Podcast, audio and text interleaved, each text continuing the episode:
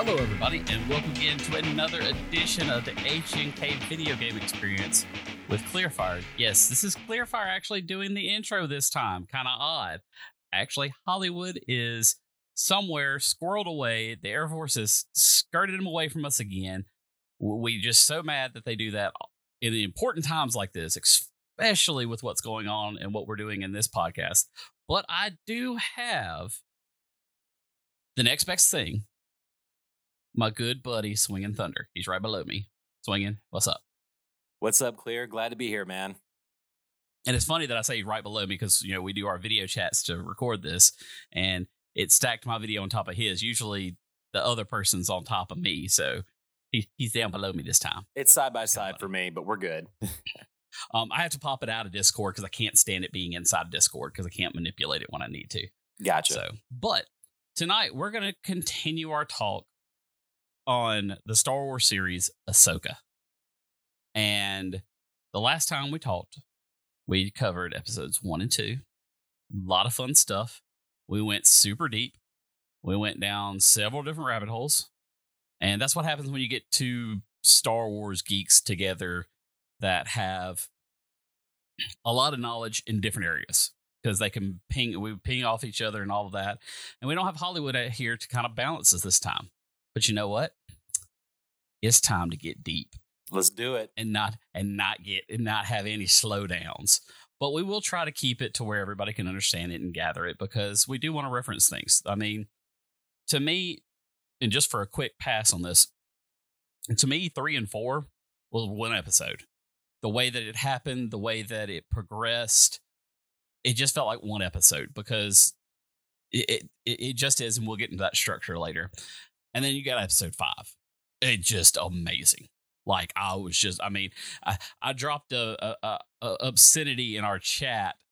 yes, you did. Referencing, re- referencing kind of the old school 60s Batman stuff when they would go like, holy whatever, Batman, or just silly stuff like that. I said, holy something, Anakin.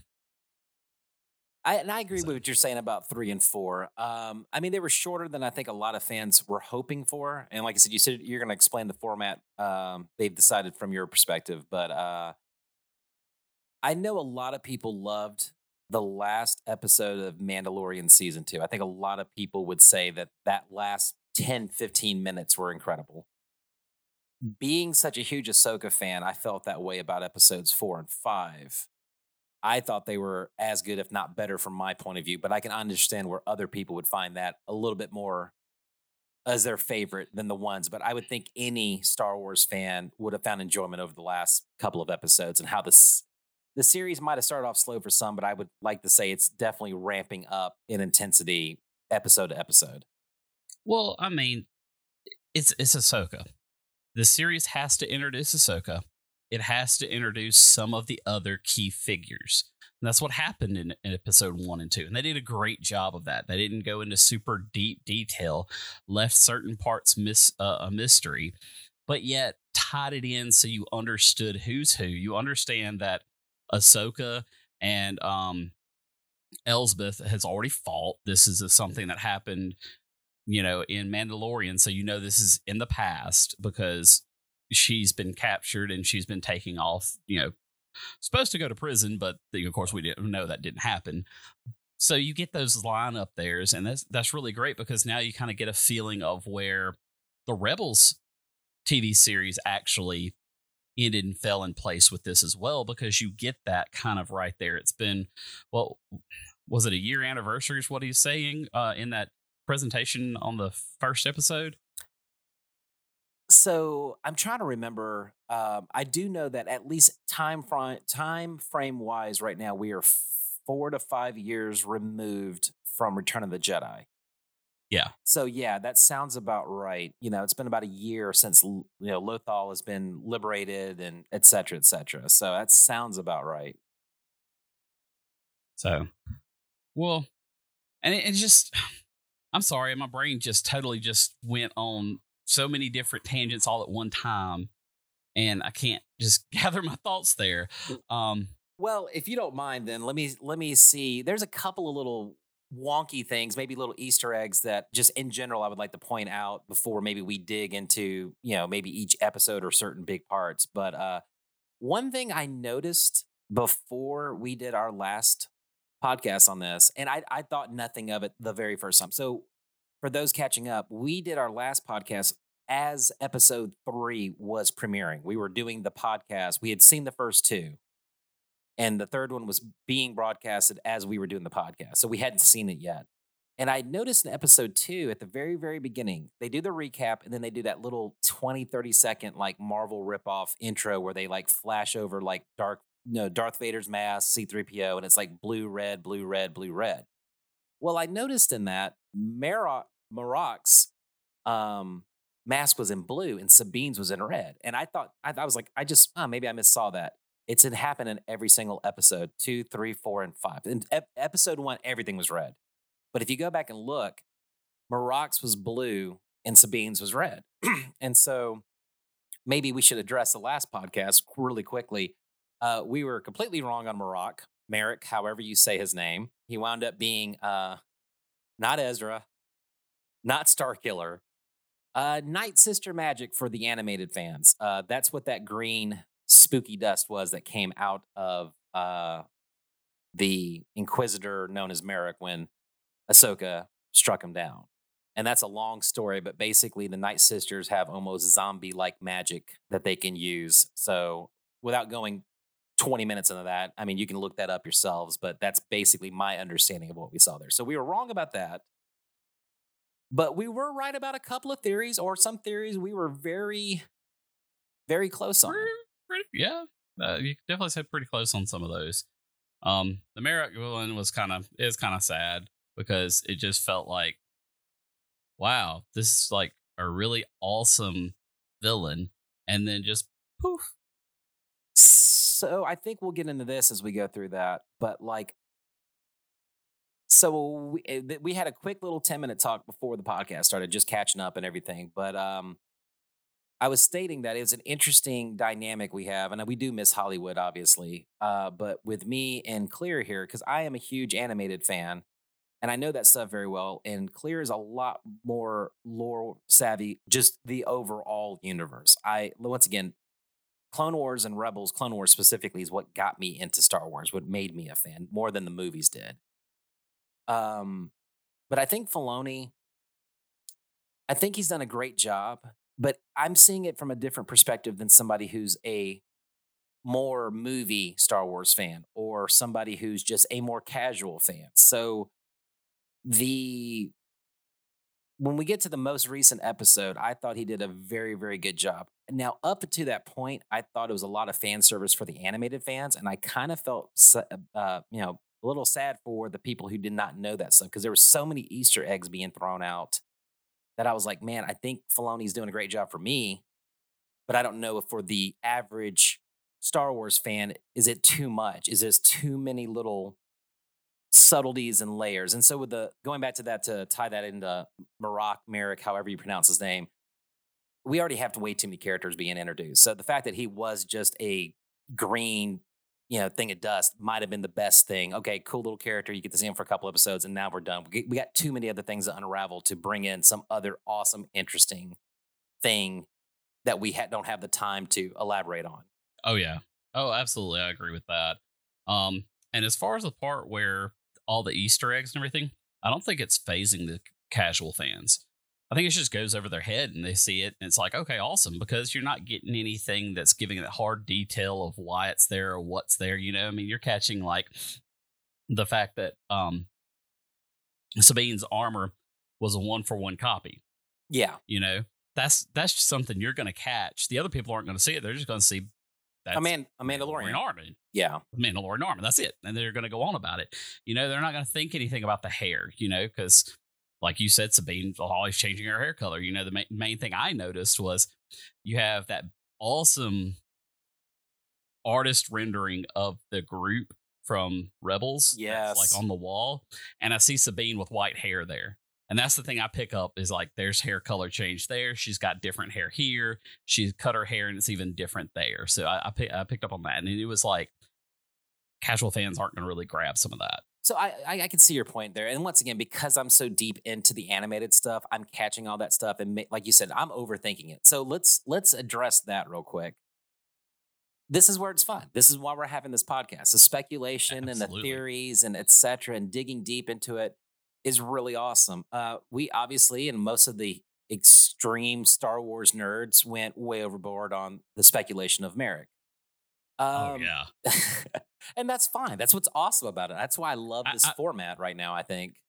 I haven't caught any of the um I guess disappointment from the different uh, forums yet because I haven't seen any or caught any where they were disappointed about it being just you know I think that they. I, magic dust. I think the fans have been so happy that it's just kind of a oh, kind of wish that was something different. Let's let's move Yeah. on to the next. Um, so let's let's do a quick recap if, if that makes sense to you, clear for three, four, and five because I think we'll, Yeah, we'll- yeah. as we go through them, we'll dig into it.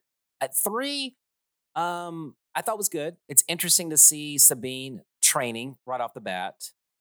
Um, now, one of the crazy theories I heard, going back to what I said earlier about the red light on Sabine, typically means dark side, blue meaning good.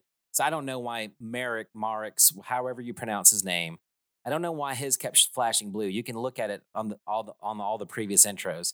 Sabine's is red, and so digging into that a little bit, but not too crazy. In the Rebel series, Kanan, I I apologize to all the Rebels fans. I kept saying Callan. I don't. I was mixing up Caleb Dume and Kane. You know, Can you know Kanan Jarrus's name. I don't know why. I apologize. There's so many names though. There's so many names. so- So Kanan trained her a little bit with the dark saber, and he he makes a he makes a comment of she's so Mandalorian because Mandalorians are great warriors, but their minds are typically very closed off to the Force, and that's why there's very few quote unquote Mandalorian Jedi throughout history. And so um, I joked with Hollywood before those episodes came out, and I was like, Sabine's going to go to the dark side because they keep flashing her helmet in red during the intro. And then I went crazy with it, and I was like, Kylo Ren, Knights of Ren, the Sabine Ren start the Knights of Ren as a dark side user. And I said it jokingly. I've heard that theory. I don't think that's happening. But what I will say is if we ever see Sabine use the Force, I would not be surprised if it's from a more dark point of view, a more dark side, anger, emotions, pushing that. Because even Yoda says, like way back in I think Return of the Jedi or Empire Strike Backs, you know, the dark side's not stronger. It's just a quicker route to power. Yeah. Well, I, I mean, I'm sorry. It, that's kind of obvious to me. Yeah. Look how emotional she is at everything. You know, whereas you have Ahsoka that, think about it, real calm and collected. The only time that she ever gets really amped up is during a fight. Even then, it's still a very composed anger. Sabine Wren's anger is very She's very emotional. Very It's chaotic. emotional, chaotic. It's not focused. I could easily see her using dark powers to finally break into the Jedi side of things. So episode three, I mean, it was a great episode. I mean, considering what followed after it, though, I, I this is the shortest recap for that. Some really cool stuff happened. You got to kind of see the. I mean, if you want to get into dynamics, it's really interesting to see Ahsoka learning quickly as the master that she's going to have to adapt to Sabine and not the other way around to a certain mm-hmm. extent. And you know, that and obviously the super cool, like let's have Ahsoka put on her spacesuit and do cartwheels and freaking use a lightsaber to take out a plane. Yeah, it was a little cheesy there. Um, It was. the main thing I liked. I mean, I liked the training sequence there.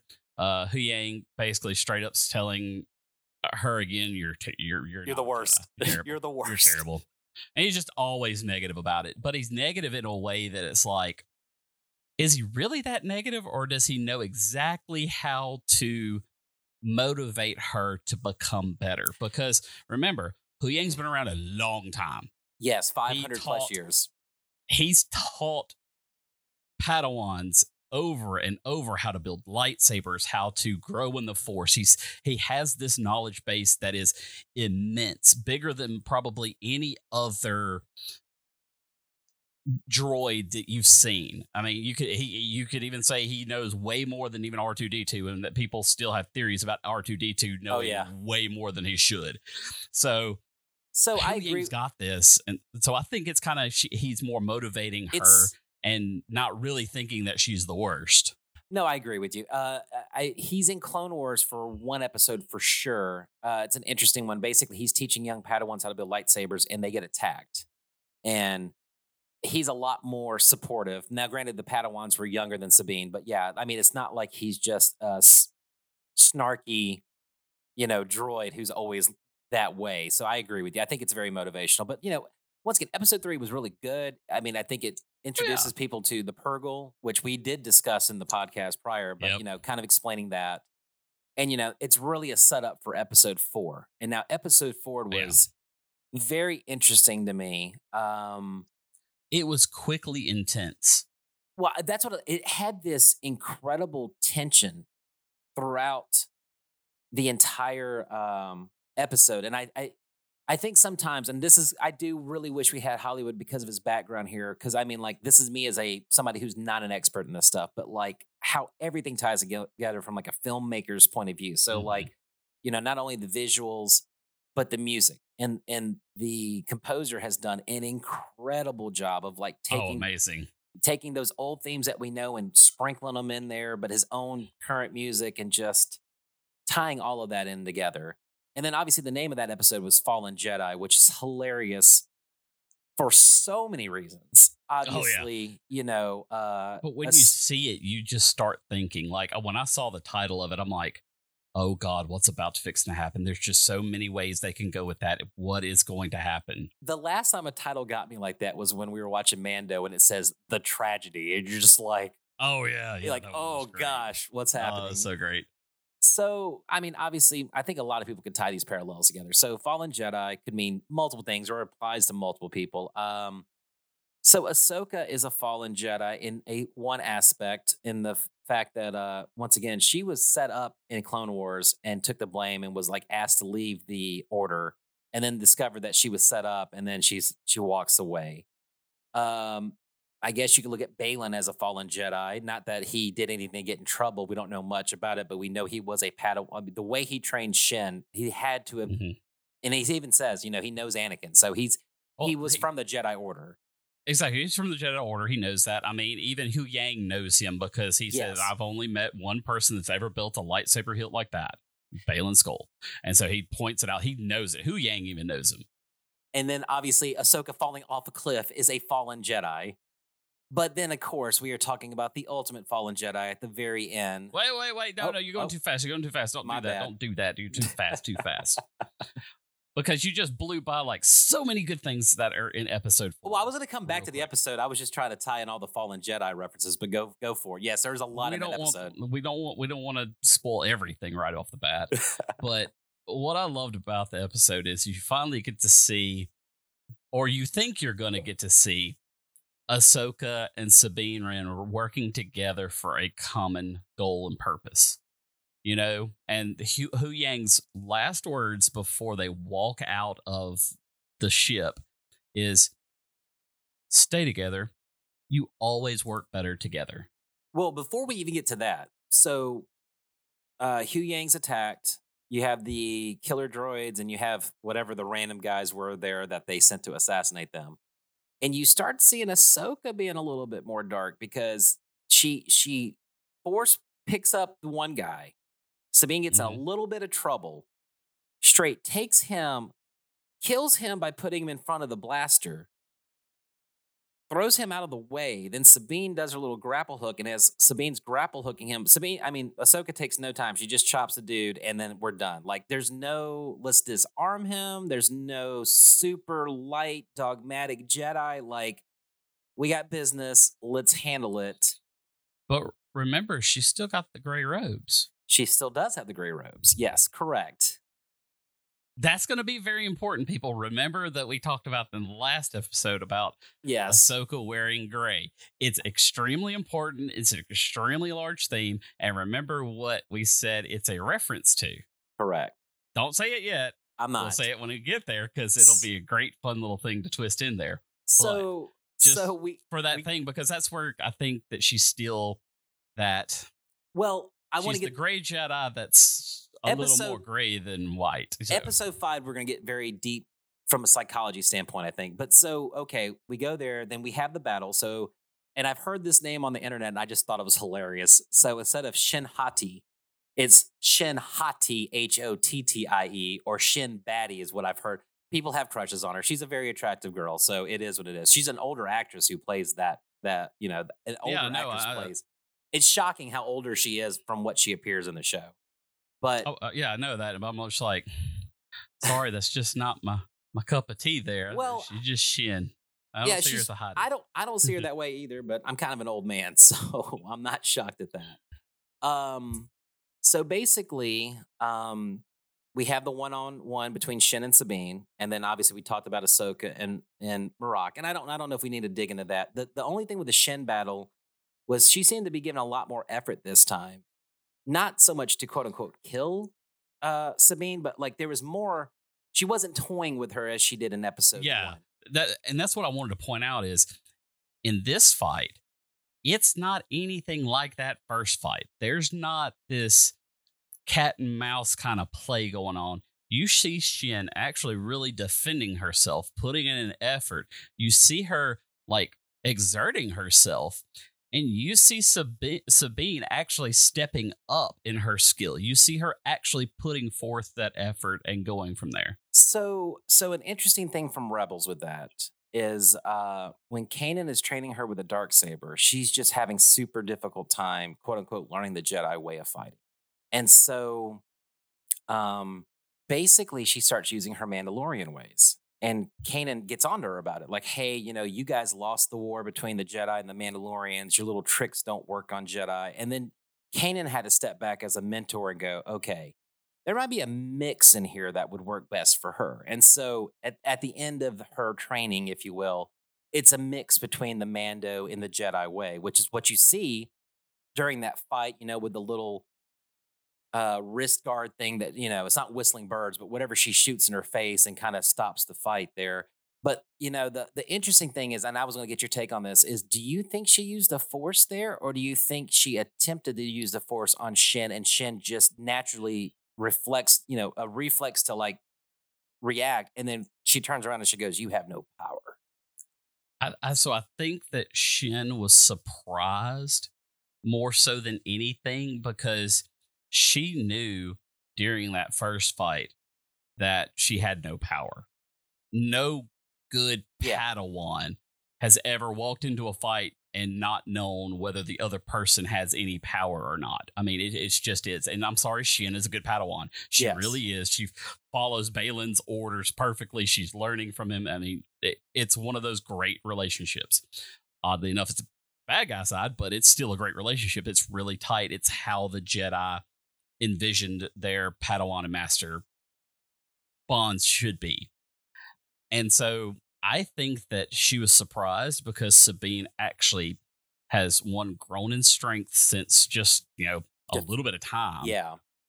And I think that Sabine, because you, you hear it. So anytime somebody uses force, there's sound effects there. And there's whoosh. Yeah. She when she goes and puts her hand out, she's on the ground, she puts her hand out that first time, you hear the whoosh. Hmm. And and and Shin flinches just a little. I don't know if it's a defensive flinch or just a flinch. So, Nonetheless, yeah, And then she goes, You have no power because it stops there because she doesn't have the power to fully to- control it. to fully, she has yeah. just has the power to call it. But Shin wasn't expecting that because when she fought her the first time, she had absolutely no connection on the force. So that was an interesting fight. The Ahsoka Merrick fight was interesting because through the animated series, and I think even uh, was it uh, Tales of the Jedi or Visions or Mhm. whatever. Tales So of Jedi. a- anytime Ahsoka takes on Inquisitor, she beats them. She beats them quickly and she beats them thoroughly. So like seeing her take Merrick out very quickly, not surprising. Very cool to go through the spinning blades to do it, you know, and get that strike in, which leads to, I think, for both of us, uh, the fight with Baylan. So once again, we both have talked about how we like Baylan as a character, and um, love the contrasting fight style here. So Baylan is very like William Wallace Ooh, with yeah. a long. Hey, Go ahead. I was, I was gonna say before you get there. So this is this is where like my whole like sword fighting stuff Yeah. starts tingling. And I'm like, oh my gosh, we have medieval style fighter versus the feudal system Samurai. samurai Yes. fighter here. And you see it going on. Now, of course, she doesn't is Ahsoka doesn't stick to true full samurai fighting because she uses both blades. Very rarely did a samurai ever use both blades. They normally only use the one blade, and they only ever ever used the short blade for if they were either wounded in a way where they had to. Most of the time, they only ever used that short blade during their suicides. And so it was very interesting to watch that fight. I know you probably got a kick out of it. I think for me, Oh. it's amazing the storytelling that is told through the fighting. You know, these choreographed fighting in any any show, movie, TV series, etc. Uh, obviously, like you said, you know, when we're going with the the huge, broad, long sword, you know, double handed, you know, very powerful. I wouldn't say very Vader like, but that's probably the closest comparison we can give Baylan to anybody we've seen in a Star Wars. And I wouldn't even go that far because Yeah, uh Vader's very when he fights, he's very squared up. Vader is. Now he will do the double handed on the hilt, but like he's very squared in from my point of view of protecting his life support, if you will. So when you see ba- in it, when you see Vader, he's very close close here. Whereas, you know, Baylan had a little bit of fluidity there with, you know, the I mean, all things considered with his fighting style. So Baylan Baylan swings the saber like it's a two ton. Yes. A hammer. I mean, Yes. he really does, and it's not a heavy weapon, but he swings it like that.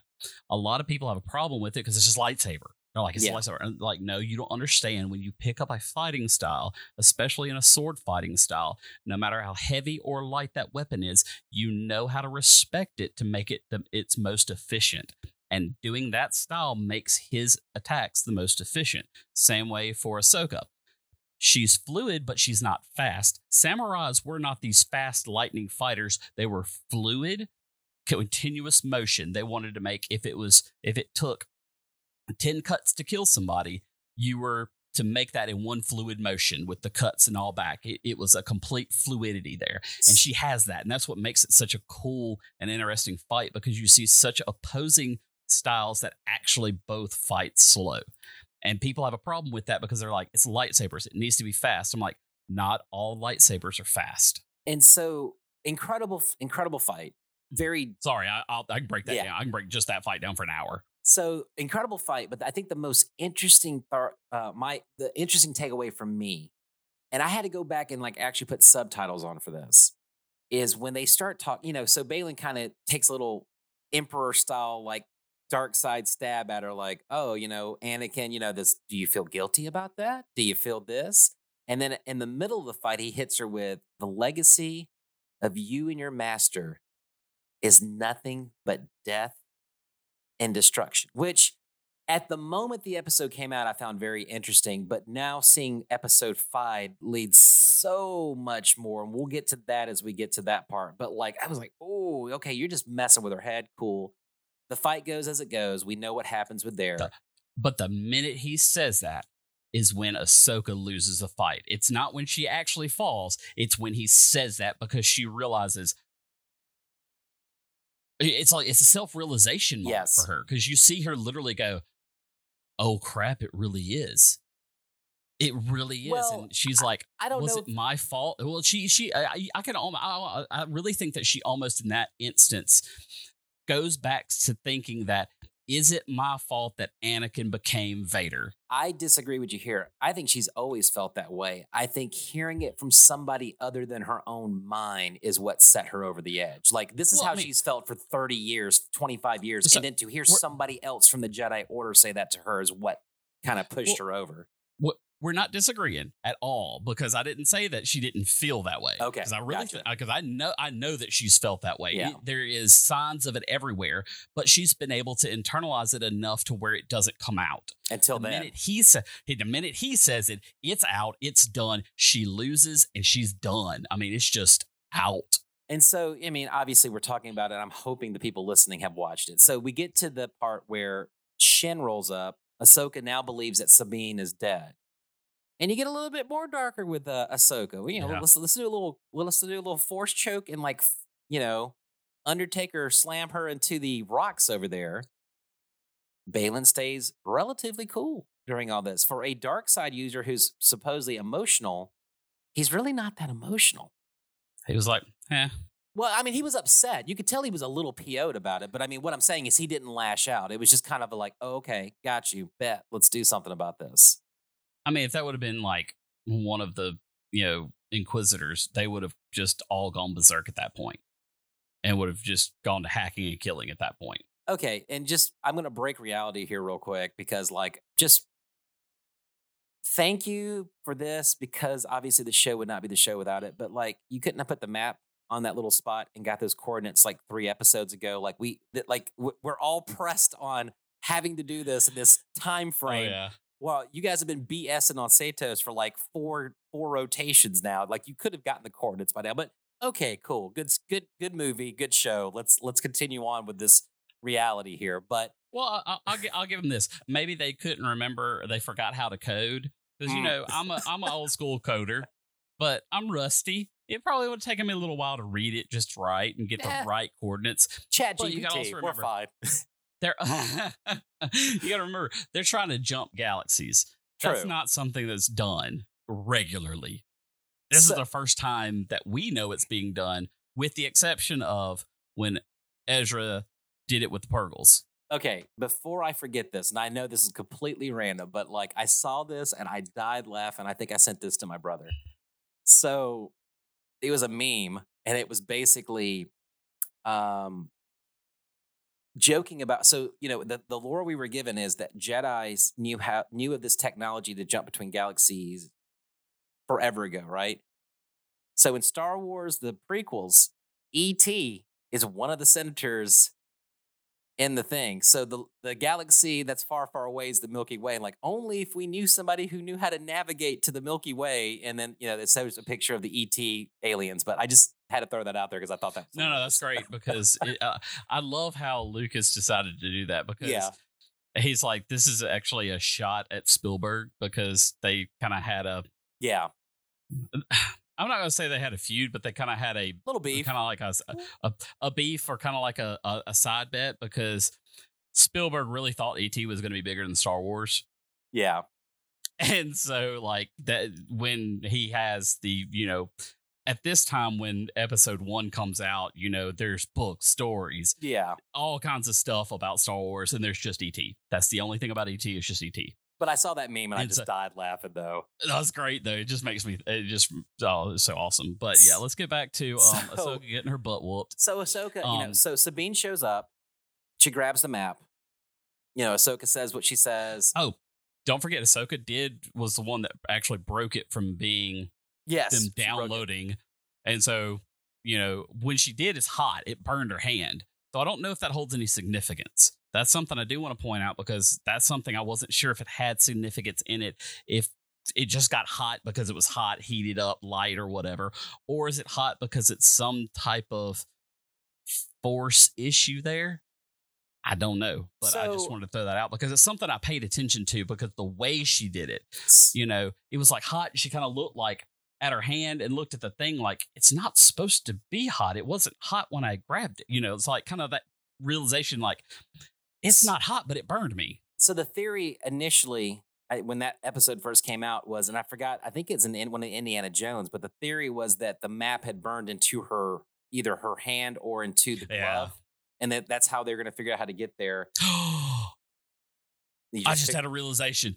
Oh no, it just clicked. Something just clicked. Okay. When we get when we get into Well, talking about it in five, I'll so I'll, I'll, I'll say it. so you know you know Ahsoka's like destroy it. The funny thing is, I don't think even if Sabine tried to destroy it, I don't think she could have. I don't think a blaster was going to do it because you saw Baylan when he eventually destroys the map. I mean, he has his lightsaber there for a good hot minute before he actually breaks that map. So I, Oh, I yeah. don't. I don't. Even if Sabine quote unquote would have made the right choice, I don't think it would have done anything. I don't think she could have destroyed the mm. map. You know, with a blaster. Not with a blaster. Well, if you notice too, Baylan wasn't too concerned when she pointed the blaster at it. no, he wasn't. He really wasn't. He was like, come on. We don't need to do this now. And then he just really smooth. That's what I loved about Baylan in that whole last five minutes of that episode. He just he was so composed the entire time when probably almost anybody else would fall apart. Even you see Ahsoka starting to fall apart, the one that's been composed pretty well up until this point. Yeah, and she does. You see her start to unravel a little bit. And I mean, I'm, I'm not trying to rush through four, but I just really want to get to five. Oh, yeah, there's yeah. so much to discuss. So, Oh God. so okay, you know, for for the recap, I, I don't know if there's really need need to. Okay, so basically, uh, Ahsoka falls over. Sabine, Shin, Baylan, Morgan, Elsbeth. You know, the the cavalry shows up a second too late.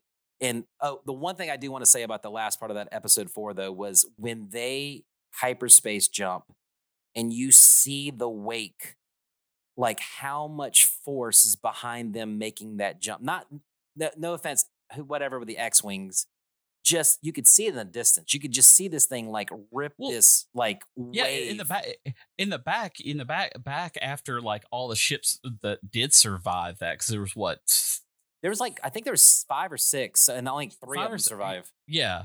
I I know only three survived. I couldn't remember. I was trying to count the X wings, and I think three X wings down went down. I know at Yeah. least two did because they collided. But in the background, after you see the ships trying to settle, they're looking now at that at it. You see it still kind of going and tailing off like a comet. Yeah, it was That- crazy. I think that's a sign of, that has a little bit of significance to it too, just because of it's it, to show how insane this is, Exactly. how like powerful this is. Because you don't see when somebody else shoots off in hyperspace, it's boop, gone. And so I think I have a good segue here, and you let me know. But so the very end of episode four is the one that drops everybody's jaws. So we see the waves, beautiful transition to Ahsoka. And this is one of our other theories that we brought up the world between worlds. Now, I learned something new since we had the last talk. So I know the world between worlds from Rebels. And there was an interview with Filoni where he's like, it's not really like a time and space, time travel, you know, Stargate. It's it's just everything all exists at once. It's knowledge. But there's a canon book because in Rebels, the Emperor Palpatine tries to get into it and he's unable to. And there's a canon book with, you know, like the Sith Lords or something. And he actually talks about it for like one paragraph. And he basically goes, and this is where this is very important. The world between worlds is a conduit between life and death. And so we see Anakin at the very end of episode four, and then we have a week. All this speculation. Go ahead. But even before that, see, you did it disservice a little bit because the best part that I thought you would have said was you see her laying there, it's all quiet and calm, and then you just vaguely hear the word snips. Snips. Yeah. and then you see her kind of turn and there's Anakin and she gives you this look that's like Anakin and it's almost a one for one shot look of the way that she looks at Anakin when she sees him like it's like amazing like It- from Rebels. Yeah. Filoni's Filoni's symmetry that he does that he's mirroring back and forth is amazing like it's and it's got some it, I'm telling you it's going to end up having some significance later on in the series So, real quick for you, when you saw Anakin, what did you think he was? Did you think he was a Force ghost? Did you think he was Anakin himself? What What was your take on who Anakin was in that moment at the end of Episode Four? Not not where we're going, but in the end of Episode Four, did you what did you think he was? So in episode four, I, I watched that part several times to try to analyze it. Because when I first saw it, I'm like, oh, he's a force ghost. I was like, wait, no, no, no. That's not a force ghost because it's just got a little bit of a hue around him. And so does Ahsoka. Ahsoka is probably not dead yet. So that means that's not there. So what does that mean? I, I it's hard to say now because I've seen five and Yeah. my I, I kind of kind of know what it is, but it's like okay, it's not a force ghost. It's not actual Anakin just because of the coloration of him. What else could it be? Well, I was having a conversation with somebody I work with today, and this spawned my thought about what it was more so than the actual thing. Do you remember? And I really hate to reference this, but this is something that you know that I hold dear that I think Filoni and Favreau is doing, and I think this is has the ties of it. I gotcha. What did Luke do in episode eight? He destroyed everything. You're talking about like when he destroyed all the Jedi stuff, or what are we getting at here?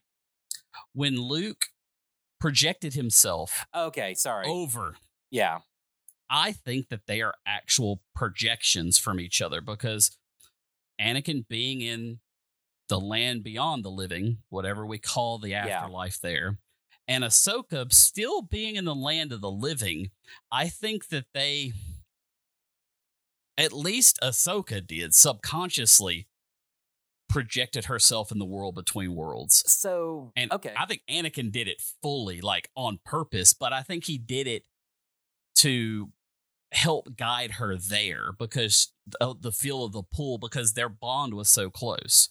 Okay, so uh, let's let's segue into five. So when I saw it, I knew I was ninety nine percent sure he was not a Force ghost. Me and Coastal actually, not that we disagreed. He was like, oh, "I think it's a Force ghost," and I was like, "I don't think it's a Force ghost." And here's why I don't think it's a Force ghost. At the end of episode four, before five came out, and he was like, "Wow," I was like, "Simple reason.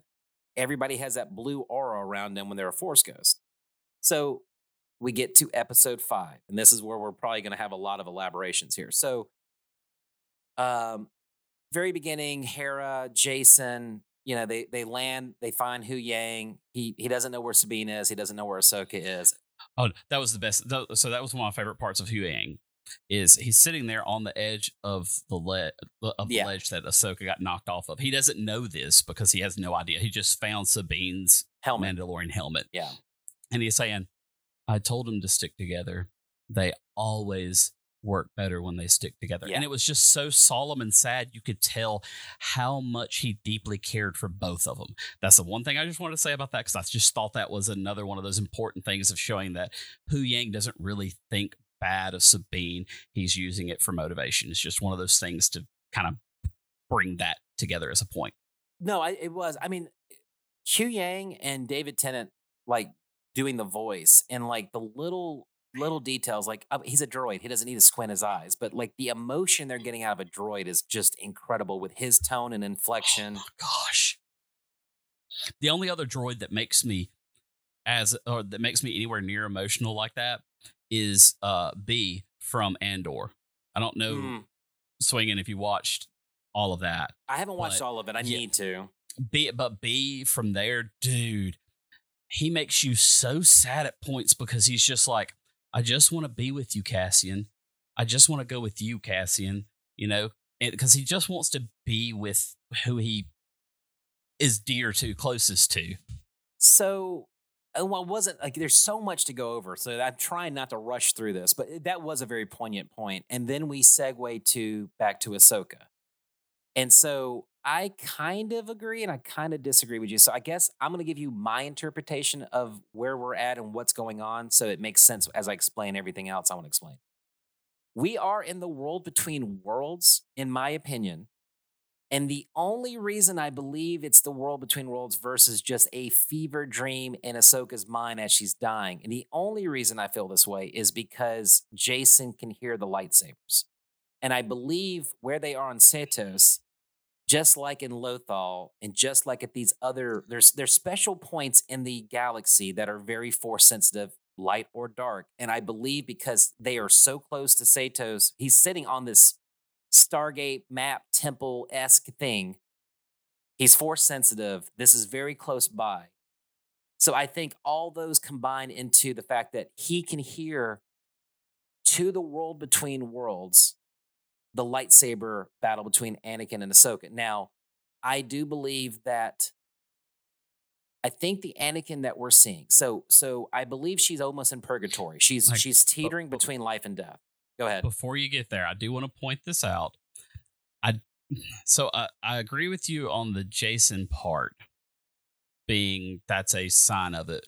But I think the even bigger sign is, is if you think about it and you look at it, there's pathways to other little oval circles. There, look at it. Yeah. Think about it now. Think now. Think about to the scene in Rebels, which I've only seen in like images. It's almost a copy of that. It is. It's got the pathways. It's got those portals. I'm thinking that's another one of the Filoni symmetry things. But it is, and, and you- you're 100 percent right. And now in the rebels thing that you're talking about, the only other representation we have it is black with white lines, and now we got this bluish thing. So I think that I think part of that's just because she's in the ocean. To be honest with you, I think that's just kind of incorporated into this world between worlds based off of because it's independent, it's subjective to the person who is in the world between worlds. So I don't know. Maybe it's red for Anakin. You know, for Vader, maybe it's red outline But- versus blue. Whatever But Ahsoka's been in it before. she has, but That's why it looks like that because it looks similar to what it was, and that's her I so there's two types of forces. There's the living force and there's the cosmic force. And so I believe this is a I don't want to say it's a force ghost. I don't think it's a force ghost. I, it is a force representation. It is a it is Anakin as we know Anakin, but it is Anakin in all aspects of what Anakin can be, going back to all time is being represented at all times here. Because Mortis. I didn't want to go there. I don't think we're going to I'm, go I'm there. sorry, I'm pointing. I'm, But I'm pointing we'll- that we'll out. go 'cause there. I, that's We'll- a we'll huge, go huge piece in there. Yeah, we'll go there later. But let's I, I think let's go to the more realistic possibilities versus that that is a great thing for a fan, but I don't know if that's where we're going with this. But so from this aspect, it is whatever way you want to say. It's the living force, it's the cosmic force, it's Anakin and all of Anakin that he is. And there's a couple of reasons for that. Number one, they start doing their thing. You know, I got a lesson to still to teach you, Snips, live or die. And what does Ahsoka say? Ahsoka says, I will not fight you. And what is Anakin's Mhm. immediate response? I've heard that before. Well, this isn't Clone Wars Anakin because that is Vader before him and Luke fight at the end of the Return of Jedi. So this is an Anakin who's aware of that fight. And then there's, and I'll get to the other part later where you kind of know this is a this is an Anakin that is obviously well aware of everything. And so unless Ahsoka and Luke had a play-by-play of what happened on on Return of the Jedi, there's no way that Ahsoka subconsciously or consciously is aware of the exact verbiage that Luke and and Vader got into. You know, I highly doubt that was part of their conversation. So you see them fight. Props to Snips. And that, let me bring this up. So episodes one through four, people have complained because Ahsoka's very emotional. She's very emotive. She's very, she has a great personality that does develop, but she has a great personality. And people have been giving Rosario Dawson a hard time. Like, why is she oh, so she's emotionless? She's a robot. She's a this. So that's the first time I really saw Snips because like they're doing the fight and she she surprises Anakin and then she roundhound kicks it to the face and she even goes like well, Yes. maybe and then there's that first kind of Ahsoka attitude like maybe you don't have that much to teach me there master you know and then he Yeah. you know very snippy Hey, very T. Ahsoka like Yeah. so he so he breaks the bridge or the pathway whatever we drop her in and so there's been differences on this this first part I'm not 100% sure on. And so there's people complaining about the fog. Well, I think if they would have spent all the money on the CGI, I think we'd have been distracted from all the beautiful Clone Oh, Wars yes. Versus what really needs to happen. So from a filmmaker standpoint, from a storytelling standpoint, like I was, it, it got the point across and it focused it on Ahsoka and Anakin. Absolutely perfect. Like I, I, all the people that are complaining, oh, I want to see the. If you want to see Clone Wars, go watch Clone Go Wars. watch Clone Wars. That's what yeah. it's for. There. Yeah, that's what it's for. This is Ahsoka. It's supposed to be that because she wasn't way over there in the fight. She wasn't way over there in the fight. She was right here by Anakin. It is perfect because you get that feeling, you get the emotions at that point. So you love the fact that they're both aware of the past and the present, you know, because she's like, what, what are we doing here? Like, this is the Clone Wars. And like, Wait, what what are we doing here? But what happened to Ahsoka? so we got the younger 14 year old, very beginning of Clone Wars versions of Ahsoka. Now, that's the one thing I haven't heard anybody say. I think the very, very first scene there, my opinion, it's either the Battle of Geonosis, not, no, not Christosis. It's the Star Wars, the Clone Wars movie, or like the, mm-hmm. the first episode or two of of the actual animated series. Yes. because you yeah, see the green saber. You see the green Yeah, saber I think very early. Yeah. very early, very very early. And so they're they're self conscious because you know it's even Anakin taking a stab at her, like, well, no kidding, it's a Clone Wars. Like I brought you here, but duh, exactly, no yeah. And I think it's also this is Filoni on multiple layers. This is just kind of a little bit of fun with oh the the fans. Like you got it. This is what you wanted. Here you go. You know he's he's got You're getting the Clone Wars in live action. Here's You're getting here's, Anakin in live action. Clone Wars Anakin. I mean, it looks so awesome. You're getting Ahsoka like Clone Wars Ahsoka in live action. You get it's just so much you get right there. now going I got back. high off of it. I mean, going- sorry, I was just and you're not you're Oh, not as big of a fan of that as I am. I I got super excited. But the funny I thing, oh, was bouncing. so people gave Hayden crap for his robotic acting during the prequels. People have given Rosario Dawson crap for her robotic acting up to this point. And this is real life versus the show versus everything. Yeah. Hayden killed it. Hayden did Oh, God. incredible. He did amazing. I went back and I found some clips where they had it, and it was the image one for one clips running the actual Yeah. animated series and it together and dead on spot on perfect. He was amazing. The sounds of his voice the way he said it his emotions everything it was awesome. And right now i'm to tell you all you people out there listening that hated the whole robotic of Hayden Christensen, hated the whole robotic Rosario Dawson. You're dissing two amazing actors that have made these characters awesome. Now here's the thing. Sorry. And here's the thing that's crazy about that. So I don't want to go too much into that scene. It's it's a very beginning. This is a very early in their real relationship in Clone Wars. You see the green lightsaber, but it, and I, you watch the animated show and you realize Ahsoka's young. But I think this is sometimes where live action really hits home. So at the time of this, Anakin's 19 years old and Ahsoka is 14 years old. So you think about that. For Ahsoka specifically, when Ahsoka got taken into the Jedi Order, there was no war. So for 500, 700, 1,000 years, they have been peacekeepers. They, they're taught how to combat, but that's not what the Jedi's are about. We are peacekeepers. And now you're a young Padawan. You're given to Anakin Skywalker as a, your master.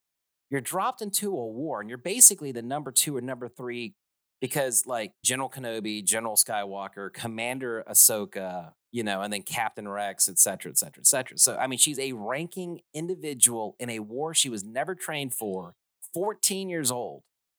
And I bring that up because the very next scene, I know for a fact where this one is. So, this is a, Before you jump there, go ahead. before you jump there, I just I just don't want to lose the importance of what is said from Ahsoka because that's a very important part in this whole sequence that she's in in the world between worlds. She's like, I just killed all these people, basically. I led these people to death. And Anakin's like, this is war. And that's when they have the whole conversation of, you know, all the training. And you get those hints back of where she actually is thinking about what Baylan said to her that yes. her legacy is all death. She's like, oh my gosh, it really is. And she you see that kind of look on her, and she's getting kind of emotionally upset about it. You see it, but she doesn't like lash out or anything. You see her go over to one of the fallen clone troopers. They're not dead, but they're injured. And I like what they did too because they put a They put a a mat- blanket over the yeah. face, and and that almost every face other than Anakin's and Ahsoka's are almost always covered, with the exception of a droid. And it you see her put that hand on on him and he puts his hand on top of hers. And that's after she had already said that whole I, i'm leading people to death and all the whole talk there. And, and you kind of see her start thinking a little more. And thinking a little more because it all goes back to the question live or die. Well, it does. ahead So now you can go into that No, my bad. So that scene that you talk about, so it transitions to that. Now that for sure is called the Battle of Ryloth. The Battle of Ryloth is where the and I always mispronounce this. It's the Twi'lek, the ones with like Hera is Mhm. a Twi'lek. Hera's dad was a rebellion leader during that battle, and you meet him in Clone Wars and you meet him in uh, Rebels. But in the episode leading up to this, it's like a three story, three episode arc. Ahsoka, Commander Ahsoka, leading up to that part you just saw in live action, she flies a squadron in, disobeys direct orders, gets half her squadron killed. Then she goes to another spot, disobeys orders again, gets more clones killed. And then you get to the part that we're seeing is only insinuated at in the actual animated show because on that particular time frame, you Anakin pops in real quick and kind of gives Obi Wan and Mace Windu like a report, like, "Hey, we just took this. We're taking this part next," and blah blah blah. So what we're seeing in live action is after what's happened in the Clone Wars animated series, but still part of that. It's just a battle that we did not see up until this point off camera. But then, which is probably a cool fact for everybody. So like you said, the Anakin talks are great because it's multi-tiered here. It's like, hey, this is how you need to live your life, but you also need to like understand from a Jedi way. Hey, in your own personal life, this is where you're screwing up. You and, and then just yeah. obviously physically, what's going on right now? You need to fight to live because you are dying right now. You are physically dying in the real world, and you've got to fight to survive. And then he walks off, and probably one of the coolest shots I have ever seen. Oh my gosh, Filoni I love you, man. I'm sorry. That was so amazing shot. And you see the flicker of Anakin, and then you see Darth Vader. Now, obviously, in real in, during that current time when it actually happened, that's not what's going on. But obviously, now we're looking at it from Ahsoka's point, viewpoint, and she sees Anakin for all he is, and for all he will become, and for all she fears. And we now yes. segue to the next part, which is a really cool part. So this is the Siege of Mandalore. Now, time frame wise, this is going on concurrently. The Siege of Mandalore in the animated series is going on at the exact same time that uh, Revenge of the Sith is starting in the movie. Like, so when Obi Wan, if you watch the cartoon, they were going to go help Bo Katan out for Siege of Mandalore, they had something else going on. They couldn't help her because they got called because Palpatine has been captured by Dooku, which leads to the very beginning of Revenge of the Sith. So the uh, Siege uh, of Mandalore is going on at the same time that is. But if I'm not mistaken, this is at the point where Ahsoka's already out of the Jedi. She fold. is. She's coming in as a civilian, and that another little cool Clone Wars little little thing for everybody. So, oh god, I don't want to go too far they were halfway through season six when they stopped uh, Clone Wars. Disney acquired it, so that was like 2013. And so episode season six is like half done. Filoni stopped. You're doing Rebels. We as Disney own it. And they allowed him in 2020 to go back and finish the Clone Wars. So this is mm. in 2020. This is season seven that he's gotten to do. So it's really weird, like real life chronologically. Yeah. But what I just said, like we were talking about, so time time wise, Star Wars time the Siege of Mandalore is going on at the exact same time. Um, the very beginning of the movie Revenge of the Sith is starting. So they're going to go save Palpatine, Bo Katan, Ahsoka. Now, the cool thing is, they're not the 501st. Rex is now the commander and he's in charge of the 332nd. And to honor Ahsoka, they paint their mask with her symbols on their mask. And you can get a quick glimpse of that. So that next scene is her, and she got gifted two sabers from Anakin. Now they've gone from green to blue. So now she has the two blue sabers, which is, and you could see it's only been three years since he be, yep. she became his Padawan. So now she's 17, but you could see the fighting style. So the actress who played young Gamora in Avengers, I forgot yeah. her name, something Greenblatt. Incredible job as well. But like her amazing, her phys, like that's how Ahsoka fights, and that's that's the weird thing for me is Ahsoka's now older, so she's got yeah. more of that very measured samurai, very now she's still agile, but she only busts that out occasionally. But to see was that it? young actress do like how Ahsoka, mm-hmm. you know, goes crazy so, was incredible. Is that is that the point where you see the the one Death Watch Mandalorian come out? So that you see what's that, what's that also yeah what's Mandalorian also, with the spike helmet in the Clone Wars. What has happened is Maul survived Maul becomes, and you've seen this in Solo. So Maul Maul survives, and he basically gets to dark saber, and he becomes basically, you know, he has a dark saber, so he's in charge. So half the Mandalorians follow him, and they're called like Mauladors or something like that. So that you see the spiked, you know, uh, armor and all that, and that's in the Clone Wars in 2020, the the last season of season mm-hmm. seven that he got to do. So you get to see all that. And then we get to the part where Anakin walks up, and this is where I was saying I don't think it's her a figment of her imagination because it's uh-huh. Anakin as Anakin knows, and he's like, I don't recognize this, and she's like, because you weren't here, we parted ways. Like this is the yep. siege of Mandalore. That's because Anakin was on the other side of the galaxy saving Palpatine at this yes. time. And he was so, becoming bad. Yeah. Bad. and so awesome, awesome talks here. So Anakin, the legacy thing again. You are a legacy of me, and I am a legacy of my master. You know, an interesting little tidbit with that. So I mean, we know the the lineage is basically, if you want to go backwards, it's Yoda, Dooku, Qui-Gon, Obi-Wan, Anakin, Ahsoka. And just for the random uh, Rebels nerds out there, it's Yoda, Mace Windu. I cannot think of her name, Delepe or something like that. And that is that is Kanan Jarrus's one that you see die at the beginning of Bad Batch. She also dies in like the movie too. But like you're a legacy. And then you know, Ahsoka looks at him. Yeah, but we had no idea how bad you would be. The evil and how destructive and how powerful you would become. And then he goes, Is that all I am to you? I am more than that. You are more than that. But since you can't get over it, Start live over. or die. Start over. Live or die. And little little oh. weird tidbit with that. He always turns his back to her. He never looks at her when he says live. It's always live, and then he turns around and he says die. But what's funny is if you go back to Revenge of the Sith, when him and Obi Wan are fighting on Mustafar, he has his back to Obi Wan when he's talking all that, like you know, all the evil he talks, you know, and then basically only a Sith deals with you know Absolutes. absolutes and stuff. I was on. I so that. Uh, no it's it's great it's great symbolism and just seeing that and thinking about that because i mean it, it just shows that. And uh, the thing right there that gets me it's like he says that again the second time and he pops his lightsaber blood red. And then he turns around and he has the red sith eyes like he had in revenge of the sith.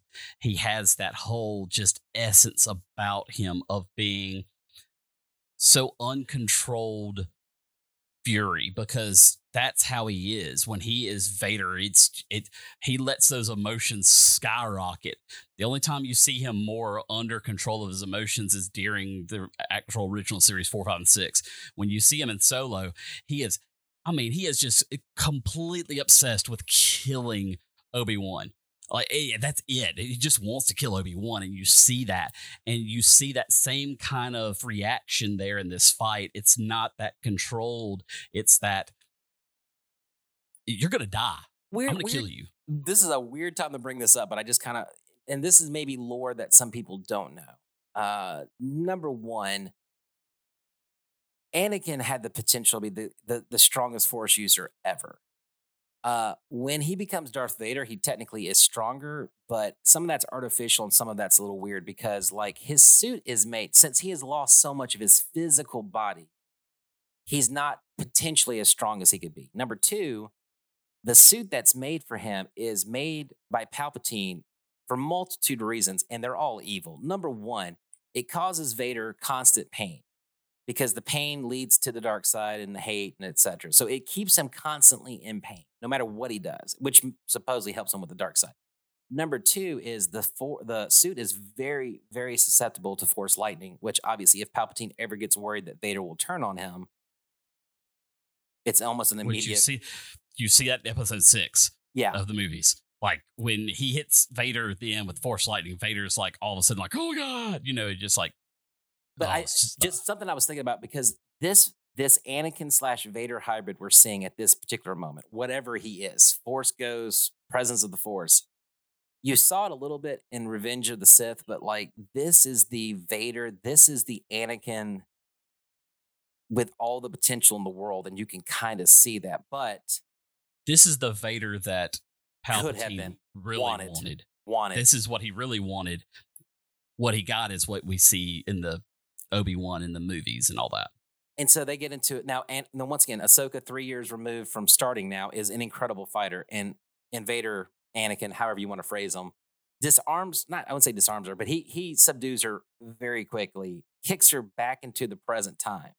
And you got to love the line and how it's said. He walks through, we get the beautiful, like, flashes of Vader and Mhm. Anakin. And my point, my personal interpretation of that is this is this is Anakin at his most balanced. This is him fully accepting who he is, who he was, who he is now. I was Anakin, I was Vader, I was dark, I am light, I am yin, I am yang, I am balance. There's everything to me all at once. And this is me enlightened. So I, he's not trying to kill Ahsoka. He's trying to teach her a lesson. So I love the when he walks through, it's his voice and it's Vader's voice meshed together. And he goes, What's he say? Your lack of conviction. he hits her with that line. Uh, it's just so awesome. Like you see that come through, and he's just going at it, and you know he, him, and Ahsoka are having another fight there on the one of those you know pathway bridges or whatever. And so, and yeah, and, just oh my gosh. so the symbolism behind all of this. So for the ones who have watched the animated series, they have a battle in Rebels, and it gets interrupted. They don't ever get to finish it. So I mean, this fight at this very end is such a combination of so many things. It is Ahsoka fighting with who Anakin became. It's Ahsoka fighting with her fear that she has dark side in her and she will turn to the dark side. It's it's the unresolved fight she had with um, Vader a couple of years back in Rebels. And it's also just her fighting with her unsolved resolution of her feelings of everything that has been weighing her down for over half her freaking life. Well, and it's also to the whole uh, it's the finalization of her training because she even repeats that several times. I never had my training finished. I never had my training. Finished my training. Never. I didn't finish. This is that finality for her. This is that final. I can move on, and you get to see that in the fight as it plays out. So the fight goes, and here's a little interesting tidbit.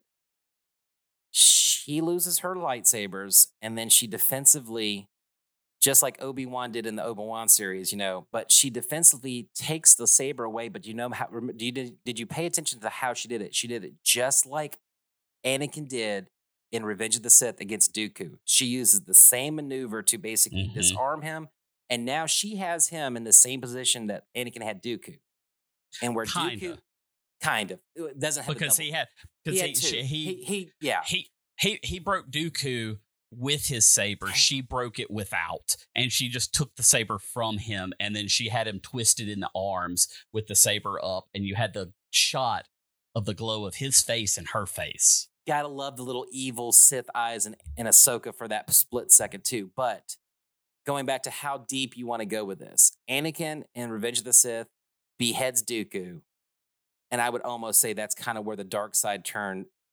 I oh, would say it's one hundred percent. Ahsoka's there and she drops the lightsaber.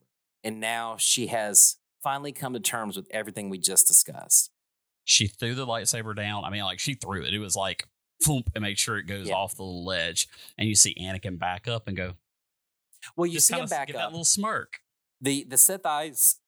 He closes his eyes, and now he's back to Anakin. He's not Vader. And once again, how deep you want to get. So sometimes as Star Wars fans, we go way, way, way too deep. You know, oh, that symbolizes, uh, you know, him going from light to dark, back to light at the very end. Uh, take it as you will. I mean, you interpret it the yeah. way you want to interpret it, but like it's beautifully done. And then, you know, basically the world between Anakin disappears in the world between world. Going back to the the symbolism of it is when he disappears and you see the world between worlds start the thing, you see her reflection mm-hmm. and then you see it melt into. So she, her good and her evil, her past and her present, it all merges into one. And who comes out of that, clear? What do we get hang on, hang on. Wait, wait, not wait, wait, you, you skipped a bunch. Don't skip all that. So, what I like about that and what I said earlier about Mortis, mm. that is like right there when you see Anakin basically close well i'm sorry when you see vader close his eyes open it back up and he's anakin that to me was the 100% proof that i needed to show that anakin once he died in episode six of star wars the movies he assumed the place of the father from Mortis. I've heard this theory, and I, I do agree with it because that also explains why you never see him force ghost. He's too busy taking care of everything else. He doesn't have time exactly. to, to go force that, project himself somewhere. And and that's why I was leading into that because it, it shows that Anakin realized how important he was to the force. He was the one to bring balance to the force, albeit he brought it in a very dark and evil way, he did bring balance to the Force, and he took the position of the father. Now the theory is is trying to figure out who the son's going to be because we all know who the daughter is. The daughter's obviously Ahsoka. Yeah. Ahsoka and Swinging has pointed that out to us numerous times. One major fact of that is the white owl. So now we see Ahsoka. She's in the water, face here floating, and all of a sudden you see lights.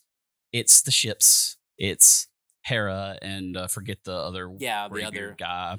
He's, he's Carson. He's in Carson. Carson, Carson, Carson, and um, they're rescuing her. One one of the other uh, X-wing pilots are jumping in the water, pulling her out, and she's uh, as she gets pulled out, you hear just out of desperation go, Anakin. And now, of course, I don't think anybody else picked up on that in the group. Maybe Hera did, but I don't remember seeing them. Before you hear her say Anakin, you can barely hear it. Somebody says Ahsoka. Then Yeah, she that. responds back with Anakin.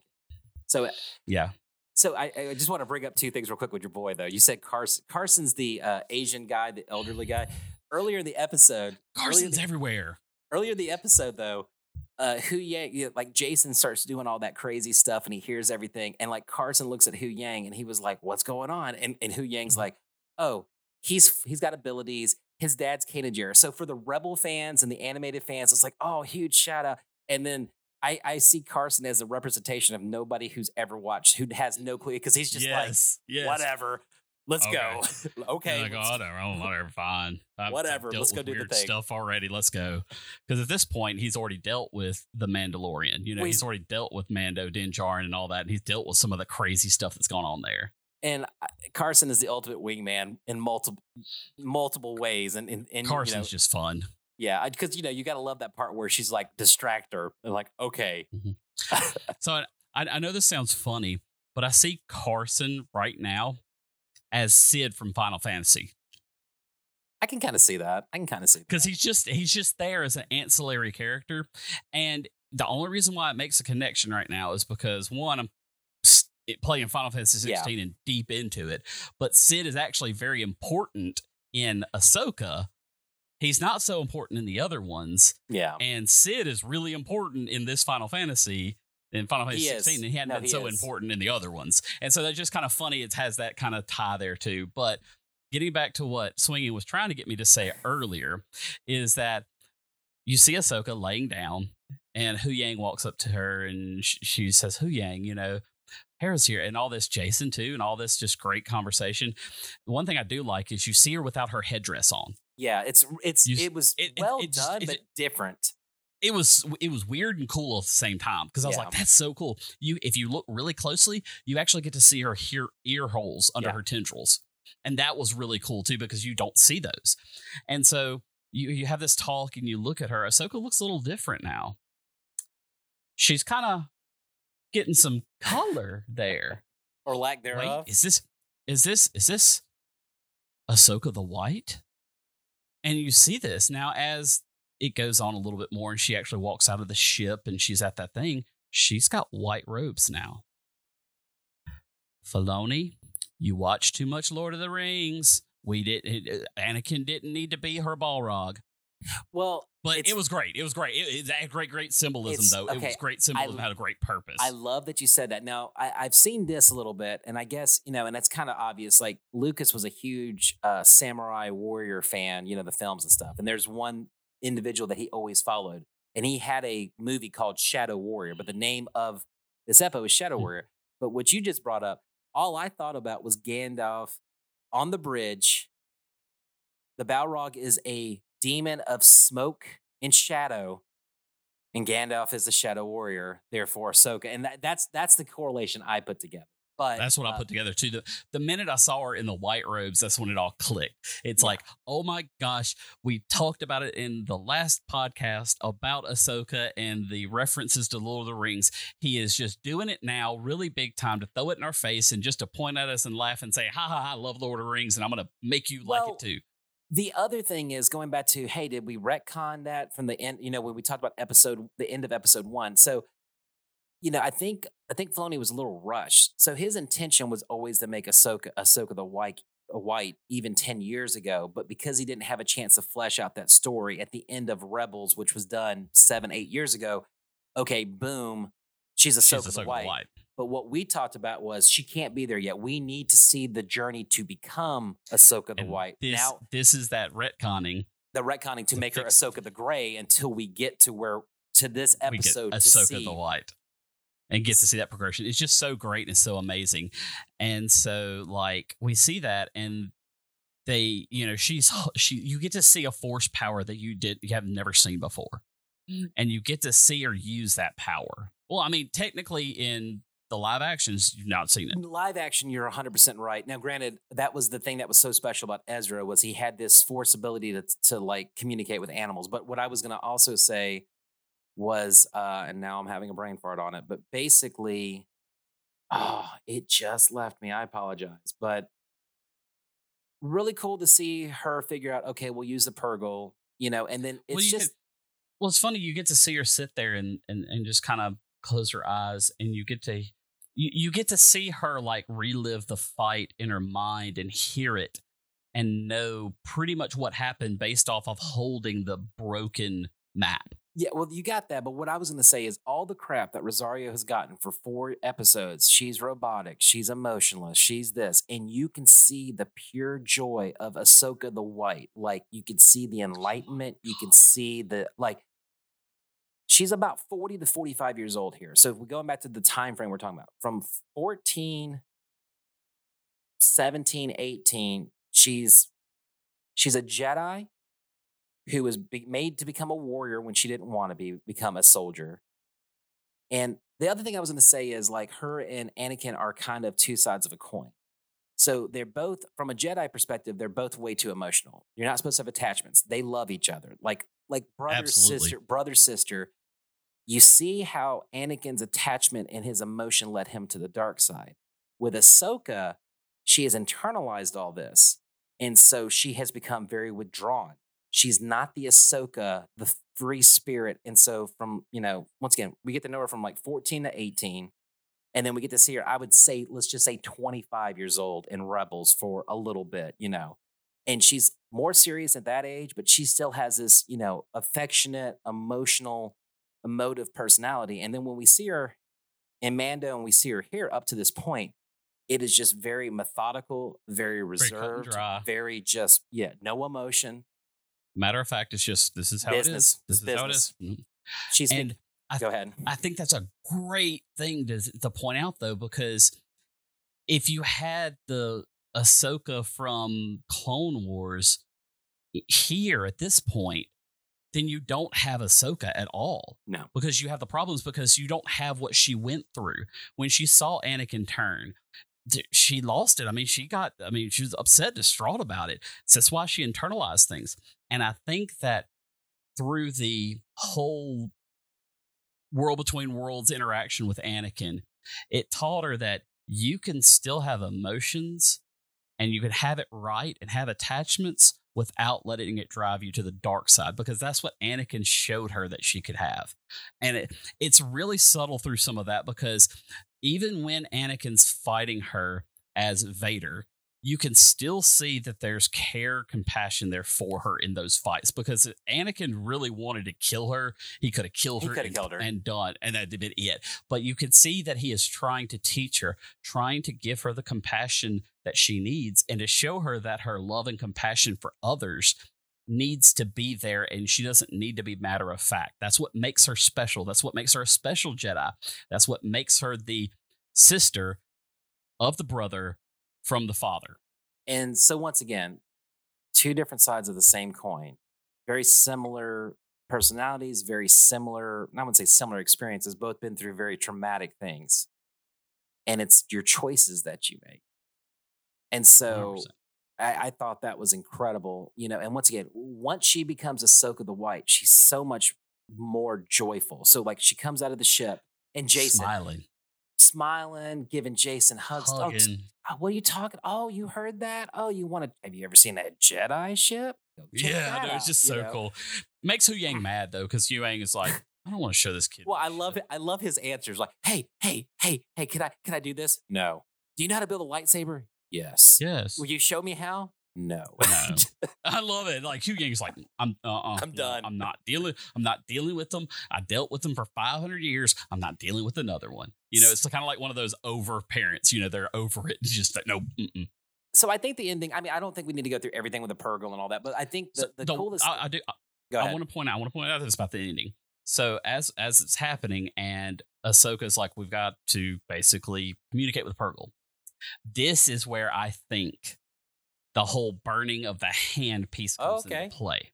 it's over here. So when so so when she comes up, when they co- go up there and they find the the my son my son called it the mama. I, I, I, I was mean, going to say usually- the Mama Purrgil. You- you- usually usually the mamas are the biggest Yeah. in whales and whatnot, and and these are so one hundred percent, um, like I, I'm not gonna say copied, but definitely um, what is that called? Um, see, I, I'm terrible with words when I start getting excited. No, you're fine. Um, Um, I don't know where they, we're going they, with that. they they borrowed from the, Oh. the idea of a humpback whale. They Yes. they made it like that, and so like you have the you know all the sounds that sound like humpback whales and everything, but they have octopus tentacles on their butt.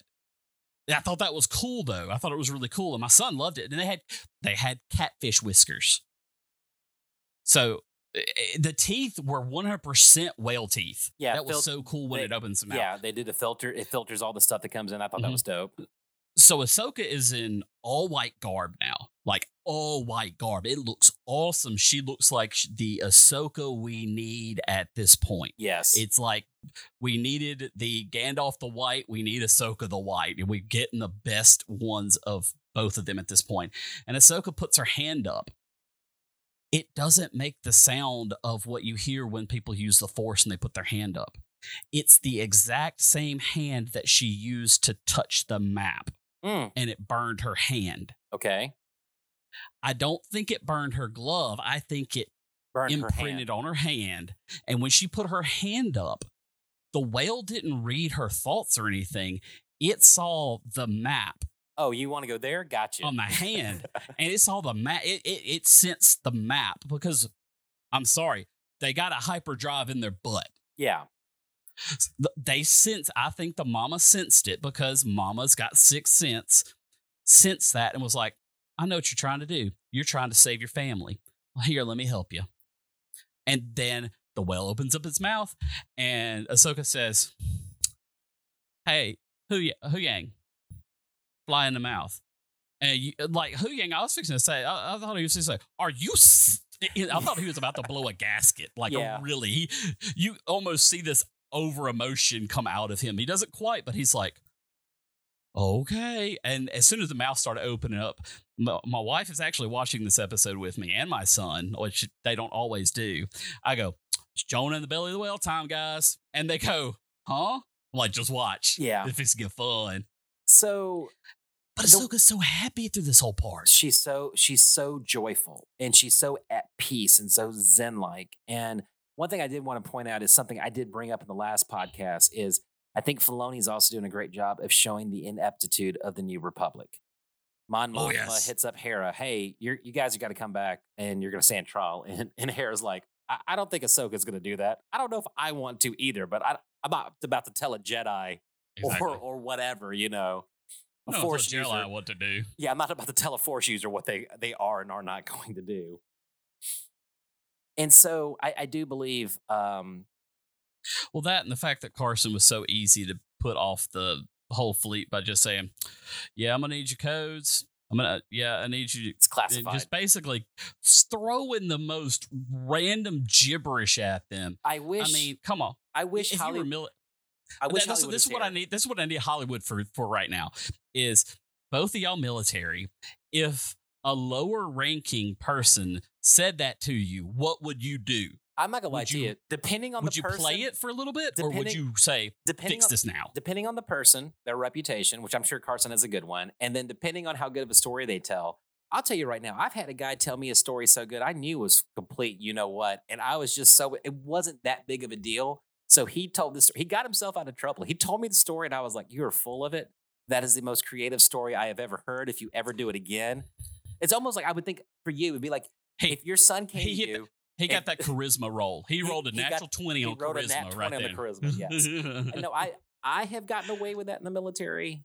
Now, now, me and Holliwood are going to have two different points of view there because officer versus enlisted Oh, are a yeah. little bit different. But like, uh, yeah, I as a young enlisted guy have have have spun a many good yarn that have gotten me out of trouble, and I've had a couple of guys who've done the same where I was like, you know, that was so good. Don't ever do it again. This is your get out of jail free card. Get out of my face. Um, so yeah, I mean that's basically what Car- Carson does. So He just basically spins some great tales, and he rolls no, a he told- nat twenty. as a true military guy, he told the truth. So he can't He really actually technically did. he technically shouldn't get in trouble for well, what's the plan? You're not gonna believe me. And he just and he he wasted time. He wasted time. Oh my gosh! I want to know.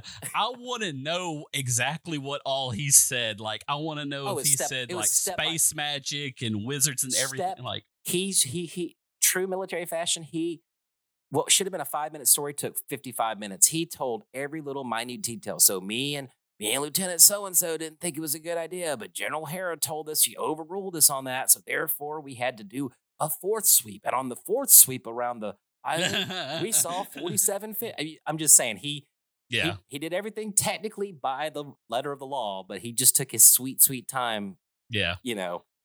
Uh, and I'm sure me and Holliwood could go on about military stories about that. But yes, I yes, it, depending on the person, depending on their rank, and depending on the story they told, yes, that that that is a possible. At least in the Air Force, I can't I can I cannot speak for the other branches, but I will say the Air Force that might have been possible. Marines probably not.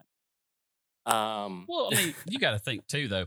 The, the the space force is a branch of the air force, kind of anyway. It is. I actually was supposed to be Space Force before I got out because that's actually what my job Ah. was was like cyberspace. But um, so I love this one. Now the last episode, episode four, left us on a cliffhanger. What's going on? Five. I'm sorry. Go ahead. I'm no, no. What I meant was Five. four. Four for me left me like Oh, oh, oh okay. see Go. Anakin. Is that the world between worlds? This one left Oh yeah, yeah. this one left me very hopeful. I'm very excited about the next episode, but we're now in uncharted territory. So I think uh, you and me could speculate, but no offense, we could grab 10 people off the street right now and we all could have 10 different speculations. So Coastal, Absolutely. me and Coastal talked quickly about it. And he was like, What do you think's gonna happen? I was like, There's three episodes left. I was like, because of how good Thrawn is, we know, and it's the the voice actor from the show is the one who's playing him in real life. I cannot wait to hear him in live action. But because Thrawn is such an intriguing character, my just very not super specific, I believe we will maybe not meet Ezra, but I believe we will see Ezra maybe wherever he is at this point. When we get to the new galaxy, I think we will see where Ezra is. And I think either at the end of episode six or hopefully at the very beginning of episode seven, we will get Thrawn in some kind of capacity. Because I cannot imagine having Thrawn as a character eight episodes and you introduce him three minutes left on the last episode. I just, I don't see that happening. I just, I have a sneak. I have a sneaky suspicion that they're going to do that. They're going to do it to where they're going to possibly get there, and of course they're not going to be right at them. yeah, exactly. Not going to be because they're going to have to deal with Baylan. They're going to have to deal with Shin. They're going to have to deal with Morgan Elsbeth. They've got three major components there that they got to deal with, and it's just Ahsoka and Hu Hu Yang. Yang, yeah.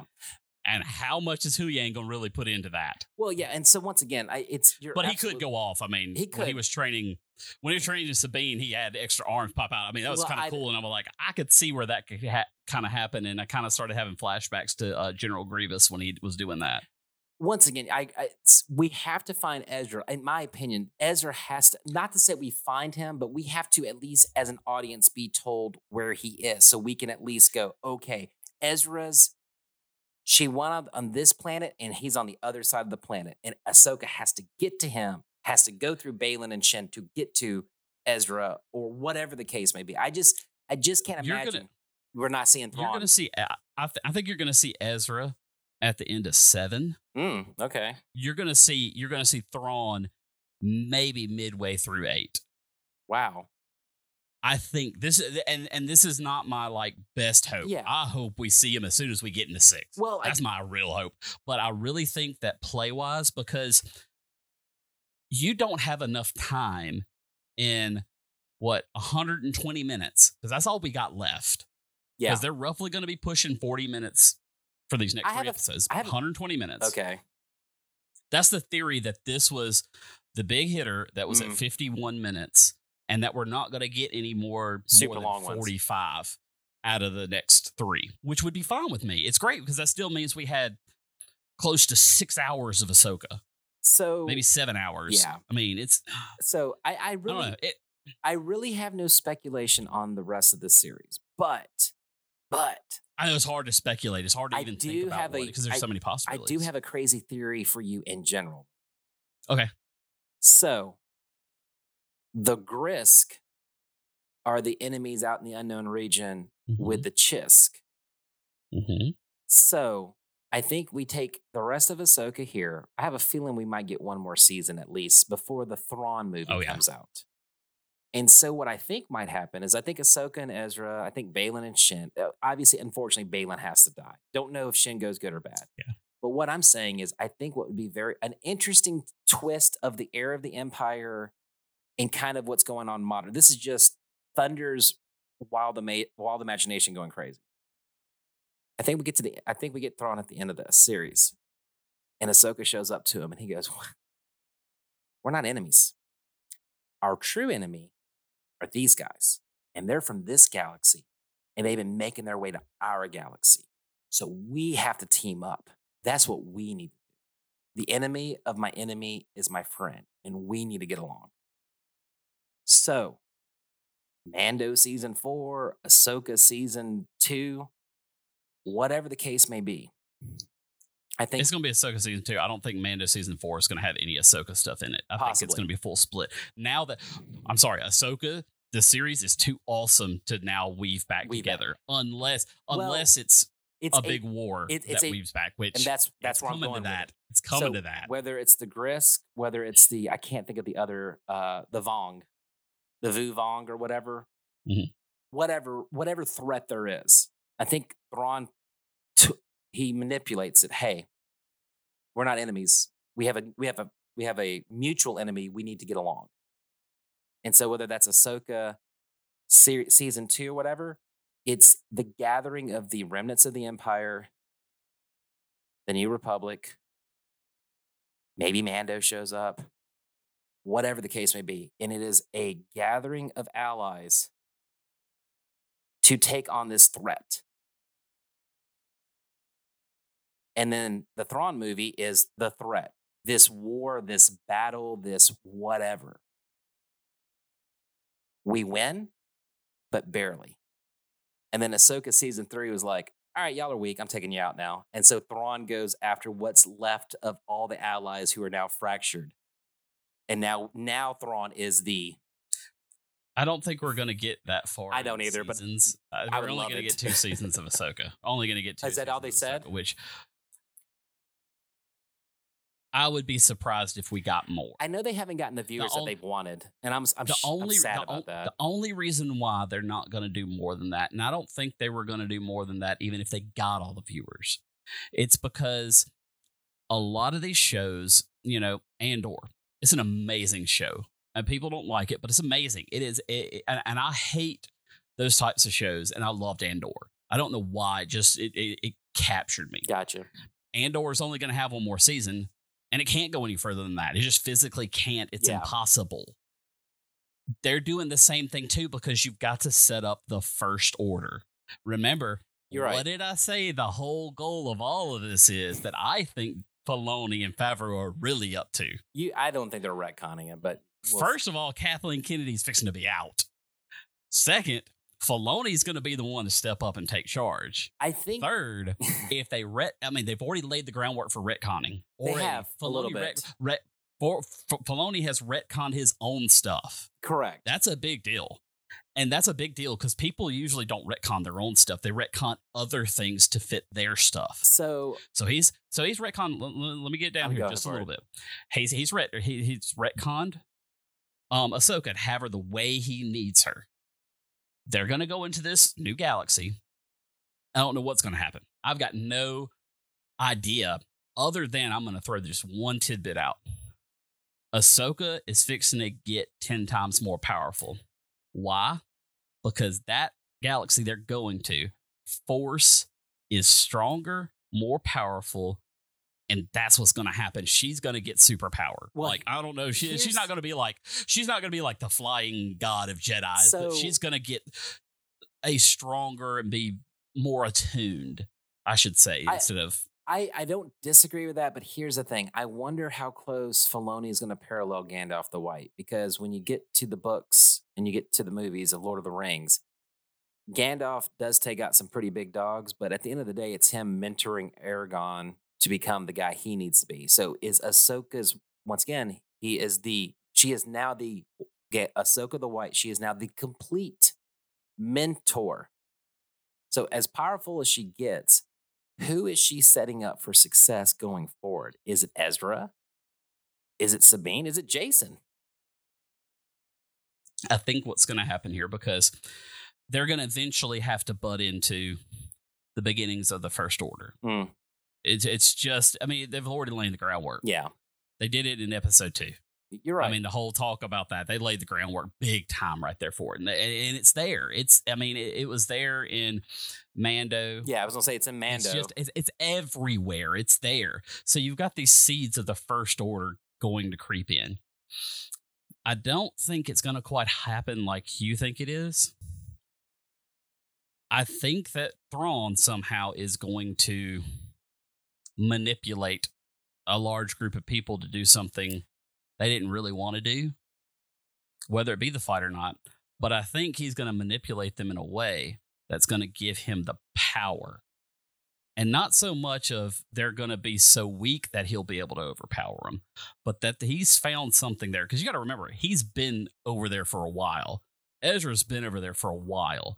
What have they found? What have they dug up? What do they have? Then the whole theories of having what is the relic they have on the that's on a ship? Uh, well, it's basically the temple that to the access to the world between worlds. It's like the Lothal, you know, parts of the Mhm. Lothal temple that access that. But I don't know. The beautiful thing is this: it opens up a world of possibilities. What I do hope, whatever way they go, I just want a different central villain.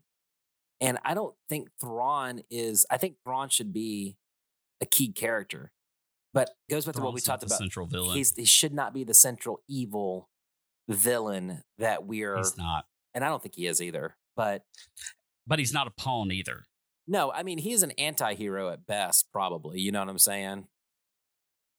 I, I just don't see him as the big baddie. You know what I mean? I, I think he's an interesting antagonist. You know, It just really depends on how they go with it because you got to remember how they left it off in in Rebels. yeah. He they were fighting him. He was the big baddie then. You know, so is he still that way or has he changed? Has him and have have him and Ezra made some type of bond because they're the only two people over there Well, from this galaxy into that new galaxy. yes and no, but I know what you're saying. Yeah, you know, uh, I mean, I mean, yeah, it goes back to the the enemy of my enemy is my friend. True. They might both not like these people that are coming after him, so they might have to work together, What's- and they might have gained a mutual respect for each other. It, it's just uh, there's so many theories you can do, and we, if Yeah, we do this, that- we could be all, all night doing so it. So what I will say is this though. What I want let's let's tie it back to Ahsoka. What I I think when I talked to Holliwood because I saw it, I think you did too, but I was watching it like I don't do this. I don't sit there and watch it when it releases. I watched it when it released, I don't either. and I was about 20 minutes off. yeah, I was like five. You know what I mean? Like got the little one to bed at like eight o'clock. You know, got me a drink, and at eight oh five I started the show. But like, uh Kid wasn't in bed. I turned it on, started watching it. The wife and the kid sat down, started watching it, and they're like, and my wife looked at me, "Are you going to sit down?" I was like, "Ahsoka's on. This is a very important episode. I'm not getting away."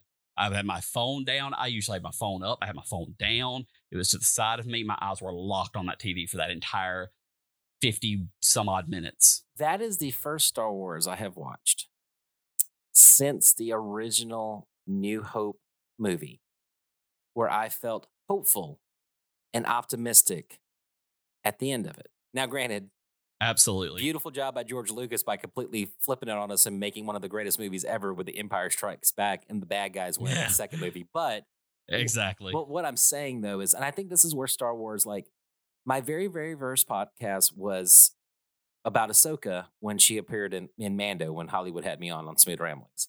And he, his, I think his beginning topic was something like, you know, the, the things that you don't talk about with people is like religion, politics, and Star Wars. Because it, it has such a, no matter how you get into it, the universe is so huge with Star Wars. So, like, however it ties you into it, but I think it's an interesting combination of characters. I think it's, I don't think Lucas is a great storyteller. Straight up, I don't think George Lucas was a great storyteller. What I think he was, I agree with you on that. I think what he was incredible at was world building. And then John Williams' music ties into that and, and just causes such emotions. Now, to Lucas's point, he's not a great storyteller, but he is great at certain set pieces. You know, and just letting the music and letting the visuals and letting the mm. story tell itself physically sometimes more than any dialogue. You know, like Luke looking out on Tatooine with two two, you know, sons as they're setting with that music hitting a certain way, et cetera, et cetera. Mm, so Lucas got lucky. He did get lucky. because he's not a storyteller. He is a world builder. First and foremost. If John Williams would not have agreed to score it, we would not have Star Wars like it is today. John Williams is the influence to the story, in my opinion, with how amazing his music was to those scenes. And they were able to create something to ha- give a foundation. It was people like Filoni, people like Favreau now. These Yes. are more the moderns. Uh, what's the book writer, the big guy? Timothy Timothy Zahn Zahn. Z- Timothy Zahn. yeah, Timothy Zahn. Those people there, they're the ones that made Star Wars. Well- because they made people get invested further with the details and the depth of the stories. But once again, when you look at, I mean, ahead. Oh gosh, I could go. I'm sorry, I could go all night on well, that. so I was just, I was just, I just wanted to. I mean, like I said, no, no knocking Lucas. I think he's done an incredible job. I mean, he's he's created something incredible. I, I a lot of stuff in life is timing, and I think the timing of it and the combination of all of it was great. Like, uh, I was going to tie it into video game real quick, but uh, I'll give you one. Dragon Age Origins, when the dra- the very first Dragon Age game, uh, for whatever reason, we go through cycles, and so there hadn't been a and I'm not saying there wasn't good fantasy games around that time. What I'm saying is there wasn't a lot of accessible console fantasy genre RPG Yes. games. And so when BioWare released that, the timing of it was perfect. I love that game specifically. But if that game would have came out five years earlier, if that game would have came out five years later, I don't think it would have hit the way it hit. So Star Wars just it, it filled a void that people did not realize they needed at that particular time. And I mean, it it has grown to It- 40 years almost or longer than that, you know. Of, Uh, 77 is when it started. yeah, Oh, 77. no, no, no, no, no, no.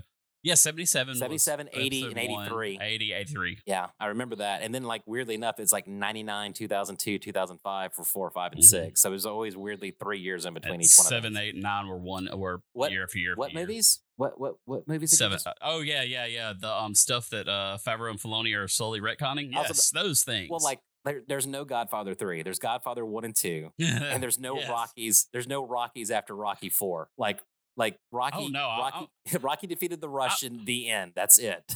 I'm um, uh, at, at times I'm almost like there's no Rocky after three.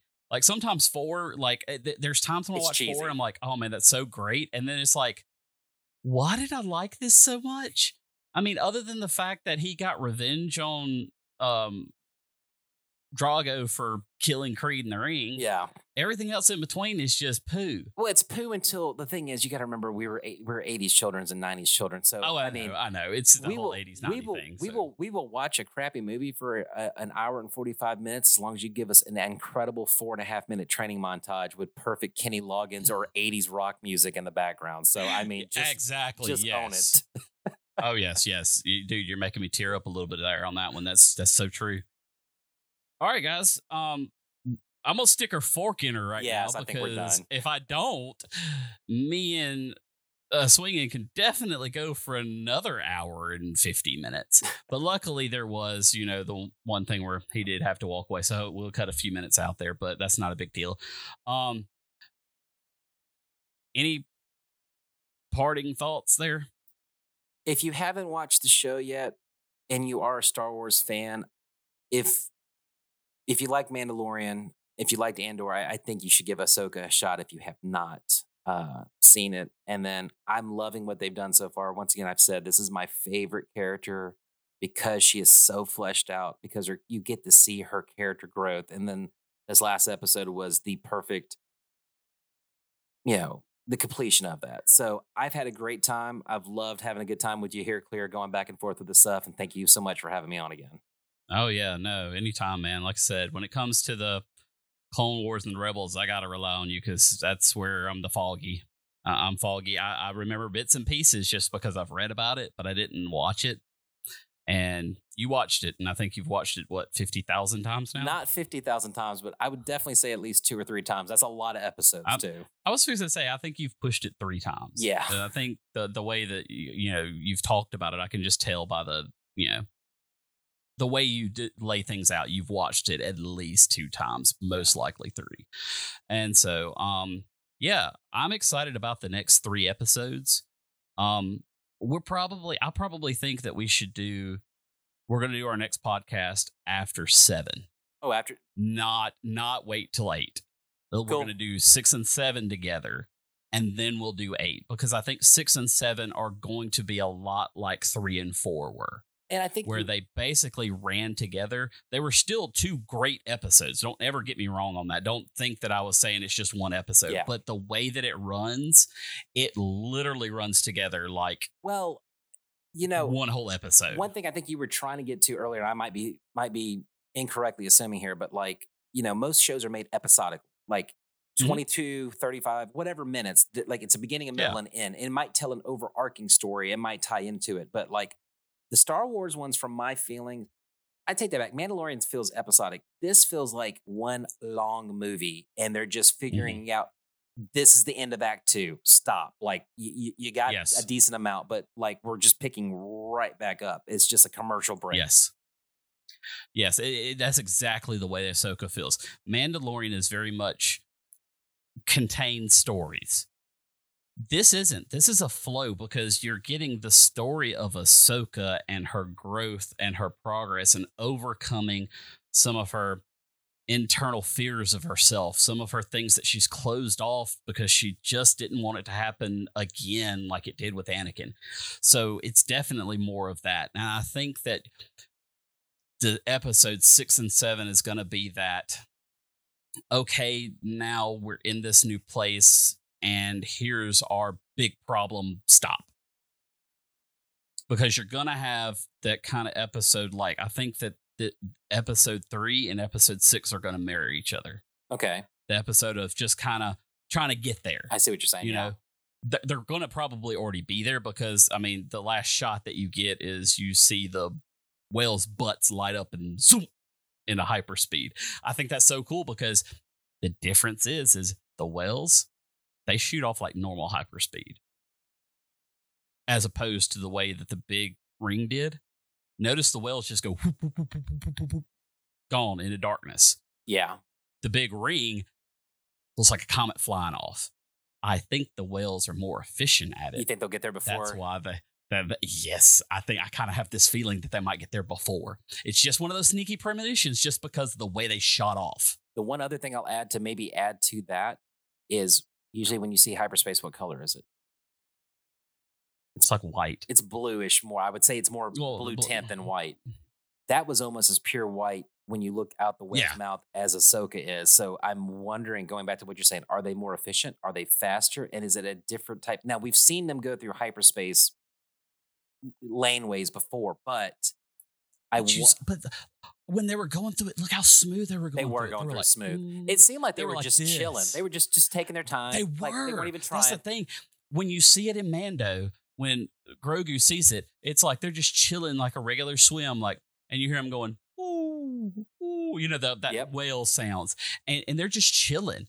Whereas that little ship is like doing all it can to stay at that point. Yeah. Every ship, even I mean, I'm sorry, but even even the Millennium Falcon is just doing its best to stay in that point because if it comes out just even a little bit, it'll rip it apart.